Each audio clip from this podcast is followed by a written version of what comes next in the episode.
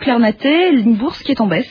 Eh bien oui Agnès, après une ouverture hésitante, le CAC 40 a repris le chemin de la baisse. Il recule d'ailleurs actuellement de 1,02% à 3693 points, suite à un indice IFO du climat des affaires en Allemagne qui a été très décevant.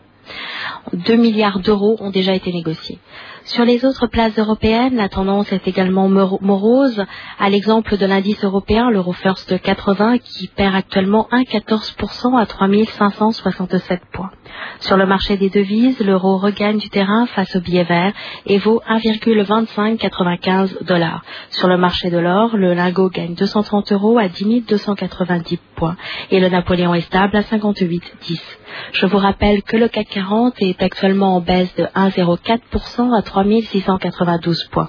À la Bourse de Paris, Claire pour France Inter. Et sur France Inter, il est 14h04, c'est 2000 ans d'histoire, une émission de Patrice Gélinet. Bonjour, aujourd'hui, les dieux grecs.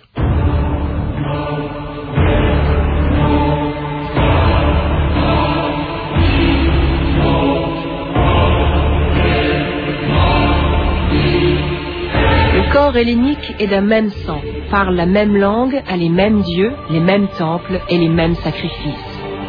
Hérodote.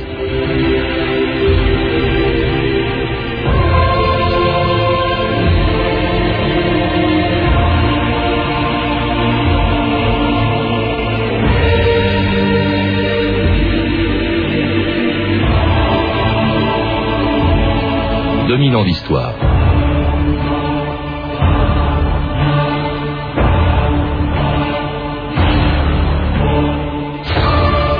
Qu'ils étaient des paysans et des marins, les Grecs éprouvaient une crainte superstitieuse devant les phénomènes naturels. Pour mieux les comprendre et les prévoir, ils donnèrent un nom et un visage au tonnerre, aux tempêtes, à la pluie ou à la sécheresse, inventant ainsi une des religions les plus étranges de l'histoire. Une religion sans texte sacré et sans dogme, avec des dieux si proches des hommes qu'ils éprouvaient les mêmes sentiments et les mêmes passions que les communs des mortels. Ils étaient coléreux et lubriques comme Zeus, bons vivants comme Dionysos, sages comme Athéna, ou jaloux comme la femme de Zeus, Héra. Et si depuis Homère, les dieux de l'Olympe, leurs muses, les titans, les chimères ou les héros de la Grèce nous fascinent encore, c'est parce qu'ils nous ressemblent. Mais c'est aussi parce qu'en voyant les ruines de leurs temples à Delphes, à Athènes et tout autour de la Méditerranée, nous savons tout ce que notre civilisation doit à la Grèce, à l'époque où du haut de l'Olympe, le roi des dieux Zeus décidait du destin des hommes. Un millier de temples, de statues, de sanctuaires qu'on les consacre à moi, ou à toi, Héra, ma femme, ou à Tétis, ravissante déesse de la mer, ou à toi, Athéna, si sage, énergique et vaillante, ou à Aphrodite, déesse de l'amour, ne sont rien. Rien ne fait pardonner ou n'efface ce misérable crime, cet acte répugnant. Écoute, Poséidon, je t'ordonne de déchaîner les vents et les flots. Détruis Arzos. Et pour être sûr que tout s'écroulera, que tous les êtres seront anéantis, je t'ordonne, Poséidon, de libérer le dernier des titans. Il faut que le royaume d'Acrisios soit détruit les ordres seront exécutés. Odile Vatel, bonjour. Bonjour. Vous venez de publier chez Armand Collin un petit livre sur les religions grecques et romaines, mais est-ce qu'on peut parler de religion alors que ni chez, ni chez les Grecs ni chez les Romains, il n'y avait pas de texte sacré, pas l'équivalent de la Bible ou du Coran, il n'y avait même pas de dogme? Alors, disons que la religion grecque, effectivement, c'est une erreur euh, de langage, car le mot religion n'existe pas en grec. Vous avez simplement le mot chose sacrée, bon, ira, chose divine, tateia, peu importe, mais il y a une religion, disons, très euh, proche tout de même des hommes, dans la mesure où les dieux sont des créatures et non des créations. Mais il y a une différence aussi, il y a une différence, vous le dites, c'est que toutes les religions ont pour objectif d'assurer le salut individuel, beaucoup, en tout cas les religions monothéistes. Dans le cas des Grecs, pas du tout, vous dites que c'était une nation parfaitement étrangère à la notion de salut individuel. C'était le salut collectif qui comptait, c'était le salut de la cité en fait. Oui, euh, disons quand même qu'ils ont le sens du sacré, c'est-à-dire que le mot profane n'existe pas non plus en grec, tout est sacré aussi bien dans la vie quotidienne que dans la vie politique, il faut bien le dire. Et euh, c'est la raison pour laquelle, d'ailleurs, la pire des souillures, c'est d'être absolument profane. Et je crois que ce qui les réunit tous, ce sont bien sûr deux histoires saintes, c'est-à-dire l'Iliade et l'Odyssée que vous avez citées, et la Théogonie d'Hésiode, des textes anciens du 8e siècle, mais qui ont été euh, transmis et qui ont d'ailleurs... Qui viennent d'où justement? Enfin, En fait, la tradition, tradition orale. Ah, je parle des textes et la tradition euh, orale. Bon, les dieux grecs, eh bien, ils sont issus de euh, ce qu'on pourrait appeler la Genèse, c'est-à-dire de Chaos, hein, qui est en fait le béance, de la Terre, Gaïa, c'est Jean-Pierre Vernant qui en parle d'ailleurs beaucoup mieux moi. Et euh, Chaos, c'était au fond le Big Bang, quoi. Le Big Bang, exactement. Et en fait, la force de Zeus, c'est d'avoir euh, sublimé, surmonté euh, ces forces qui mm. étaient assez inquiétantes, et en particulier euh, d'avoir dominé les titans, Chronos, et en quelque sorte d'avoir, après, dans un deuxième temps, régné sur la création. Et ça, c'est oui. Et ça, c'est tout ce que Homère raconte. Hein. C'est quand même il y, a, presque 3000 ans. Hein, mais les dieux sont, sont antérieurs. Je vous propose d'écouter justement le portrait des dieux grecs vu par Homère, la revue de texte Stéphanie Duncan. Oui, bah, justement, les dieux grecs tels que les présente Homère nous ressemblent étrangement, hein, charnels, sexués, amoureux, jaloux, aimant boire et manger, des humains, quoi. Des humains assez privilégiés tout de même. Hein. Ils vivent dans un très beau cadre, d'abord en Grèce déjà, vous me direz, et plus précisément sur l'Olympe. C'est là, dit Homère, où les dieux, loin de toute secousse, ont leur siège éternel. Ni les vents ne le battent, ni les pluies ne l'inondent, là-haut, jamais de neige, en tout temps l'éther, donc le ciel, déployé sans nuages, couronne le sommet d'une blanche clarté. C'est là-haut que les dieux passent dans le bonheur et la joie tous les jours. Un petit détail tout de même, les dieux n'ont point de sang, nous dit Homère, mais licor, un sang immortel. Liqueur Oui, c'est L apostrophe I K H O R. Voilà, enfin, c'est comment on l'écrit. De plus, ils ne mangent pas le pain et ne boivent pas le vin au sombre feu. Mais dans cette éternité qui n'en finit pas, et même s'ils ne boivent pas de vin, ces dieux ne s'ennuient pas. La déesse Héra versa l'ambroisie aux autres dieux. Donc l'ambroisie, c'est le dieu des, c'est le vin des dieux, voilà, le nectar. Les dieux bienheureux se mirent à rire, ce fut ainsi jusqu'au coucher du soleil. Ils festoyèrent et le désir trouva son compte dans un grand repas, assurément aussi dans la lyre de toute beauté que tenait Apollon et dans les chants des muses. Héra aime s'amuser, hein, on l'a vu, et comme une femme aussi, elle aime être belle. Héra, dit Homère, se vêt d'une robe divine qu'Athéna a faite pour elle. Avec des attaches d'or, elle l'agrafe sur sa gorge. Au lobe de ses oreilles, elle enfonce des boucles de la grosseur d'une mûre, où éclate un charme infini. Enfin, elle se couvre d'un voile tout neuf, blanc comme le soleil. À ses pieds luisants, elle attache de belles sandales. Mais le grand chef, euh, c'est bien sûr Zeus, hein, qui est son frère et son époux à la fois. Hein. Mhm. on ne se gêne pas avec ça. Un époux pas très fidèle, avec lequel Héra, euh, à la tête de génisse, euh, comme dit Homère, à de fréquentes scènes de ménage. Fourbe, lui dit-elle, tu aimes toujours les pensées secrètes, dis-moi ce que tu as dans l'esprit.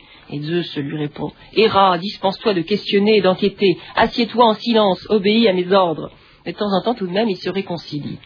Héra, dit Zeus, viens, goûtons à deux amoureusement les joies du lit. Jamais encore le désir d'une déesse ni d'une femme ne vint dans ma poitrine envelopper ainsi mon cœur. Pas même pour Danaé aux belles chevilles, ni pour Déméter aux belles tresses, ni pour la merveilleuse Leto. Ah, Héra se méfie un petit peu hein, de cet empressement soudain, et n'a pas envie de faire l'amour là devant tout le monde, devant les yeux. N'aie pas peur, lui répond Zeus. Aucun des dieux ni des hommes ne nous verra. Zeus saisit sa femme dans ses bras.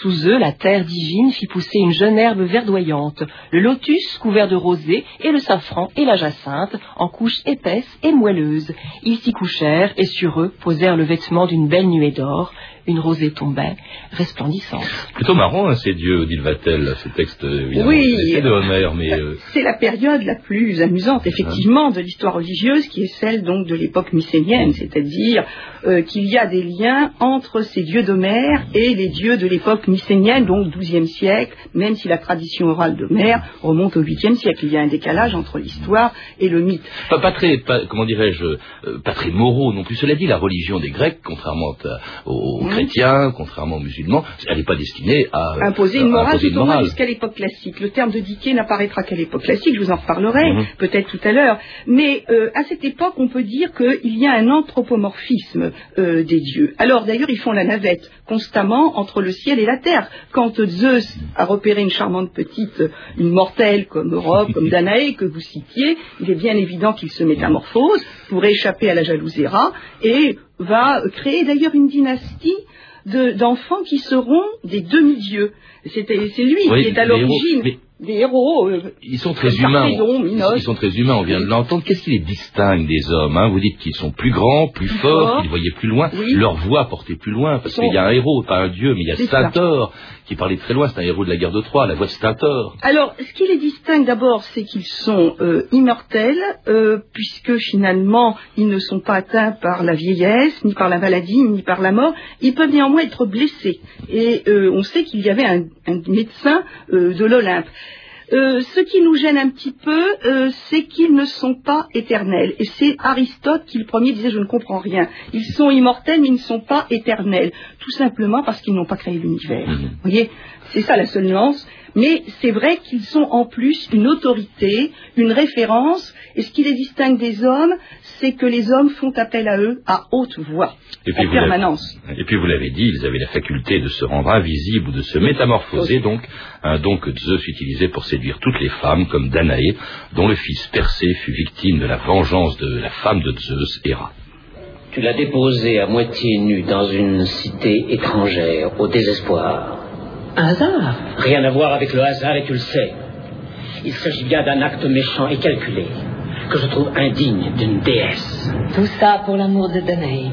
Oui, un si grand nombre de femmes, et toutes les métamorphoses, et toutes les ruses qu'il invente. Dans l'intention de séduire ces femmes, il apparaît en taureau, en pluie d'or, en cygne. Tenez, une fois, il a même essayé de m'enlever, s'étant déguisé en poisson. A-t-il réussi? Sachez que non. Il a renoncé. Je l'ai pris à son jeu. Je me suis métamorphosée en requin. C'était un extrait du film Le Choc des Titans, une scène de ménage sur l'Olympe. On se disputait beaucoup sur l'Olympe, notamment parce que les dieux prenaient parti dans les conflits des hommes. Hein. La guerre de Troie, il y avait des ah, il y a deux camps, les pour les Achéens, l'autre pour les Troyens. Zeus était au-dessus de tout voilà, Heureusement, Mais vous dites, c'est assez étonnant, c'est comme un parlement, l'Olympe, il y avait une majorité, une opposition. Alors là encore, c'est le reflet de la monarchie euh, mycénienne ou civilisation achéenne, euh, dans un terme, dans un sens plus large, où il y a effectivement un souverain qui est à la tête de ce qu'on appelle un oikos, qui est une sorte de famille élargie. Ce souverain a son autorité sur les autres rois qui sont un petit peu moins importants. Et nous avons dans l'Olympe le reflet de cette société royale ou cette société monarchique archaïque. Oui, parce qu'il y avait une hiérarchie, hein, Odile Vatel vous rappeler qu'il y avait les mmh. douze dieux de l'Olympe. Oui, ceux hein, qui font vraiment le conseil étroit, si je peux dire, autour euh, de Zeus. On les rappelle brièvement, Zeus, le roi des dieux, son messager Hermès, Héra, la femme de Dieu, Apollon, le dieu du soleil. Le dieu Héphaïstos, voilà, Aphrodite, l'amour. Chaque, chaque sentiment humain, chaque phénomène naturel, euh, chaque euh, activité humaine avait son Dieu en fait.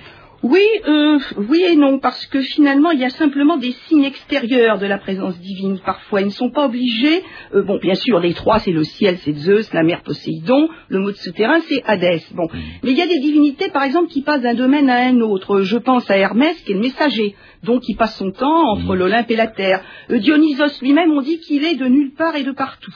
Euh, c'est la même chose. On l'utilise, vous voyez, dans cette fonction euh, qui est celle tout simplement d'une sociologie, d'une hiérarchie de l'Olympe, avec une société à l'image de ce que l'on peut rencontrer dans les palais mycéniens ou achéens. Puis au-dessous des dieux, il y, a les, héros, les confond souvent avec les dieux. Il y a Hercule, il y a Thésée, il y a Oedipe, Voilà, alors les héros, euh, on peut dire que c'est la catégorie inférieure, mais néanmoins, ils sont généralement des demi-dieux. Ils ont un statut spécial, donc après leur mort, ils sont tout de même honorés, sacrés, alors ces héros, bah, on pourrait citer, bien sûr, vous avez parlé de, Jason, mais il y a également euh, Thésée. Alors qu'est-ce qui en fait des héros? Bah, Parfois, euh, certains, euh, parce qu'ils ont fondé une ville, je pense Thésée a fondé Athènes, c'est un cas.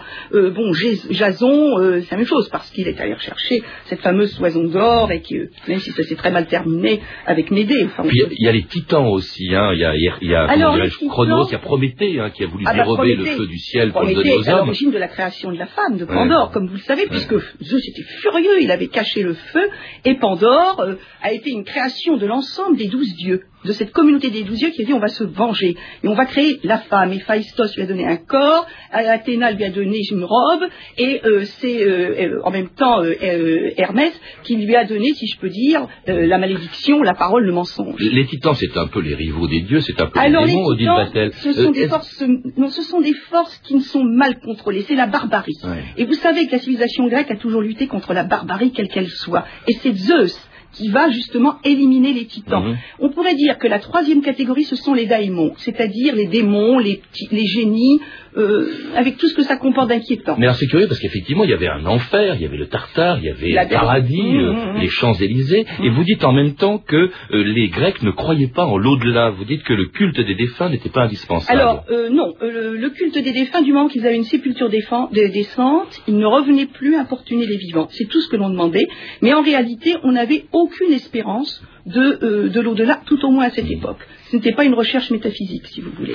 En tout cas, le culte des défunts n'existait pas, euh, euh, même si euh, le culte des dieux. alors, il y avait en revanche le culte des dieux, et on les célébrait en musique. Écoutez cette musique étrange, reconstituée de l'Antiquité grecque, l'hymne au soleil, c'est assez curieux.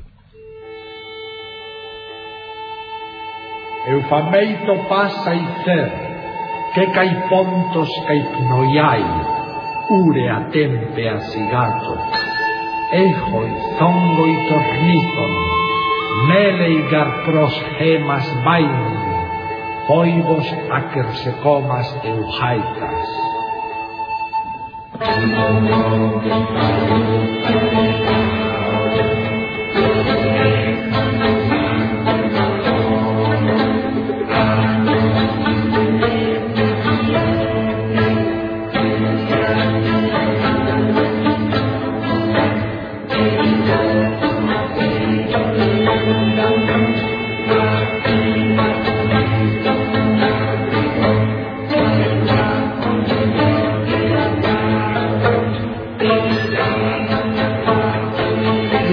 France Inter, 2000 ans d'histoire, aujourd'hui les dieux grecs. C'était l'hymne au soleil par l'ensemble Atrium musiqué dirigé par Gregorio Paniaga, une reconstitution de la musique de la Grèce antique faite à partir de fragments de papyrus où étaient notées donc quelques mesures, mais aussi à partir de motifs de vases et puis de reliefs. Un hymne au soleil, donc peut-être. Et voilà, joué peut-être à Delphes, hein, au, sanctuaire d'Apollon, le dieu du soleil. C'était un des quatre sanctuaires, dites-vous, de la Grèce, avec Corinthe, Némée et bien sûr Olympie, où il y a presque 30 siècles déjà se déroulaient les premiers jeux. Bravo, Polytech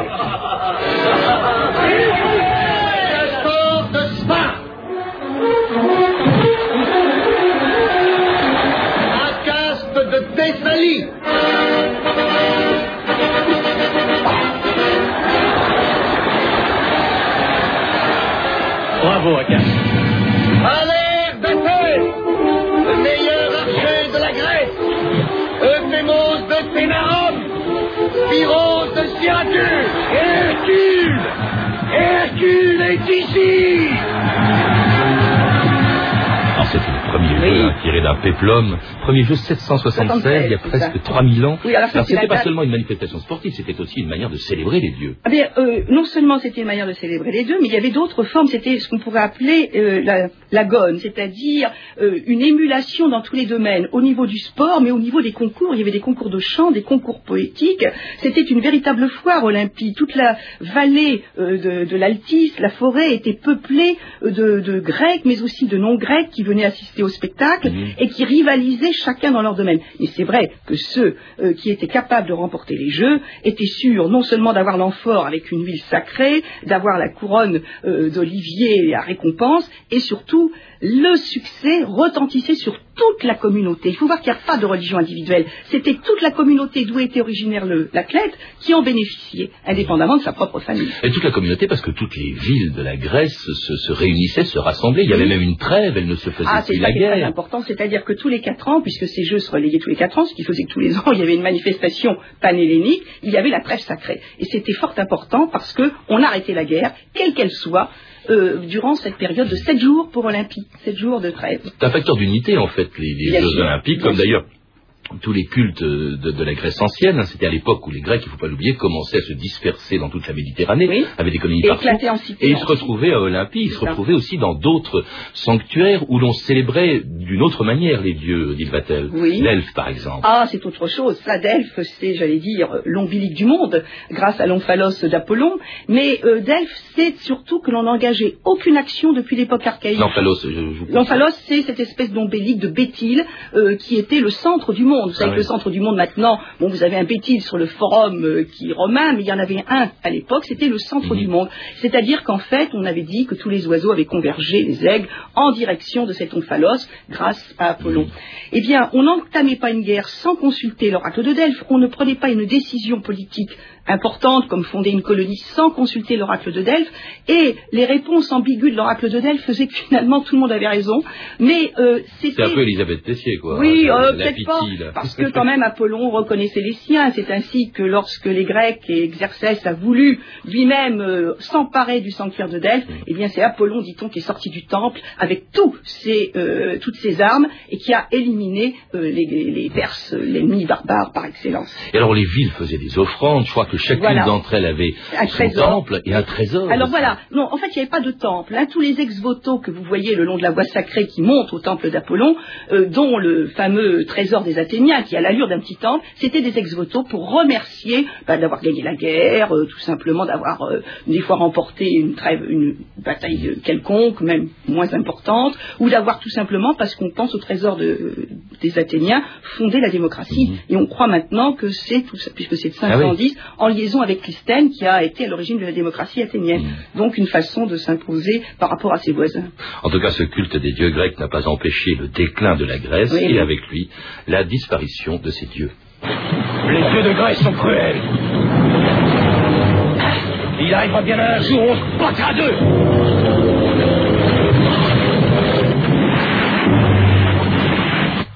Jason a osé parler de la fin des dieux. Et tu le laisses vivre.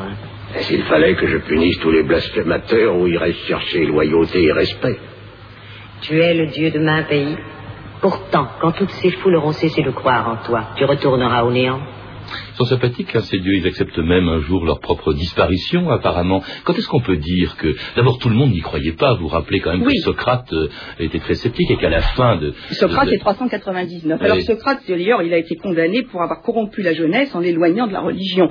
Il avait simplement eu le malheur... pas le prétexte officiel. Hein. Oui, en fait, voilà. Il avait simplement eu le malheur de dire connais-toi toi-même. Personne n'a rien compris que cela voulait dire prends conscience que tu es mortel. Mmh. Alors là, c'est la parole profane par excellence. Donc c'est un peu non l'origine du déclin de cette religion.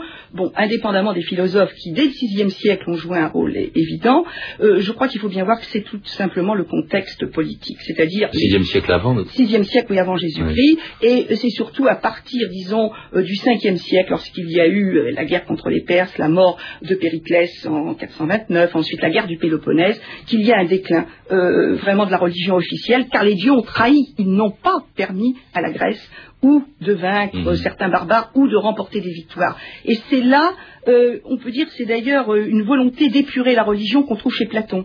Et Platon pense que ben, cette mythologie, il, faut absolument l'expurger de tous ces aspects euh, anthropomorphiques dont vous parliez tout à l'heure. Il faut avoir des dieux qui soient un petit peu plus sacrés. Et alors il accuse finalement les poètes, il dit c'est de leur faute, et il propose sa cité idéale. Sa cité idéale, c'est une cité où le centre politique ne serait plus l'agora, mais par exemple une acropole.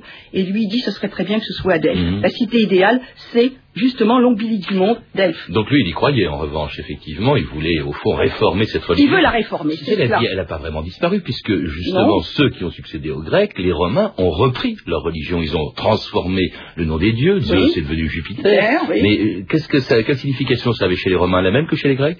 Ah, pas du tout. C'est pour ça que je dis qu'il n'y a pas de religion gréco-romaine. Je refusais le titre pour cet ouvrage. Il y a deux types de religions. Mais les, les Romains étaient très ouverts. C'est-à-dire qu'ils ont accepté le panthéon étrusque, qu'ils ont accepté le panthéon grec, et ils avaient vraiment un sens de l'ouverture, du syncrétisme, pour employer le terme consacré, qui a fait que le Panthéon s'est enrichi, et après de divinités orientales. Euh, leur volonté, c'était l'extension de l'Empire, euh, enfin, surtout mmh. avec le temps, bien sûr, pas au départ, et par conséquent, ils ont une ouverture d'esprit qui est à l'origine de la romanisation générale, euh, j'allais dire, de l'Occident, mais aussi de l'Orient. Est-ce qu'il y a des gens encore pour célébrer les dieux grecs? Il n'y a pas une secte comme ça qui... non, mais personnellement, je suis une adepte de oui, oui, oui, oui, moi je suis une fidèle. Mais vous savez, je vais vous dire pourquoi. Derrière, il y a le mythe. Et vous, on a vu le, film d'Orphée, vous avez vu les titans, pourquoi on s'intéresse encore? Derrière, vous savez, il y a le mythe et la religion, et je crois qu'il faut bien distinguer les deux. Mais les deux font référence au divin. Et le mythe qui est derrière la religion grecque. C'est une forme poétique, c'est une forme merveilleuse, imagée, comme vous l'avez très bien démontré tout à l'heure. Eh bien, ça veut dire que le mythe donnait disait quelque chose du divin sans retirer la part de mystère. Il y a un mystère derrière ces dieux grecs. Et c'est certainement la raison pour laquelle le mythe, plutôt que la religion grecque, a survécu jusqu'à nos jours. Et euh, d'ailleurs, vous voyez, dès l'Antiquité, les artistes s'en servaient, je pense au bien sûr aux tragédiens comme Échille, Euripide pour leur création, les artistes s'en servaient pour leur vase, les généraux ou les pédagogues pour les foules, eh bien on en est là et actuellement pourquoi on en parle encore? Eh bien vous avez eu euh, les psychanalystes qui ont voulu avoir une lecture personnelle des mythes, eh les structuralistes et les strauss Eh bien, strauss le premier qui a introduit aussi une lecture structuraliste mmh. des mythes. Ce qui prouve bien qu'ils sont toujours d'actualité, à mon avis. Et peut-être même qu'ils ont de l'avenir avec une Vestale comme vous pour nous parler des Ah, moi, je, là, vous me mettez une étiquette un peu romaine, enfin bon. je rappelle que vous êtes l'auteur d'un petit livre consacré aux religions grecques et romaines et publié chez Armand Collin dans les collections Synthèse. Merci Odile Vattel. Vous avez pu entendre des extraits du film Le choc des titans de Desmond Davis avec Laurence Olivier et Ursula Andrés, disponible en cassette chez RCV Vidéo. Vous pouvez retrouver ces renseignements en contactant le service des relations avec les auditeurs au 0892 68 10 33 34 centimes d'euros la minute ou consulter le site de notre émission sur franceinter.com. C'était 2000 ans d'histoire. À la technique Pierre Rayon et Étienne Mishka, documentation Anne Weinfeld et Virginie Bloclené, revue de texte Stéphanie Duncan, une réalisation de Anne Comilac. Une émission de Patrice Gélinet. Merci Patrice Gélinet. Je rappelle que nous écoutions une émission précédemment diffusée le 8 mai 2001.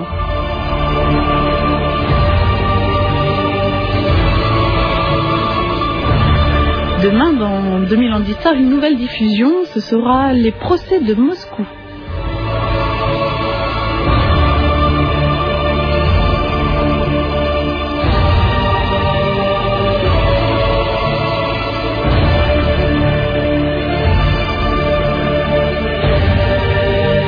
Écoutez France Inter, il sera dans quelques secondes, précisément 14h30, pour retrouver notre ami Chris. Bonjour Chris. J'adore quand tu m'appelles notre ami Chris, d'un petit côté cérémonieux. Mais c'est vrai. Est-ce que tu as les cheveux ébouriffés comme d'habitude bah, Ils sont toujours ébouriffés.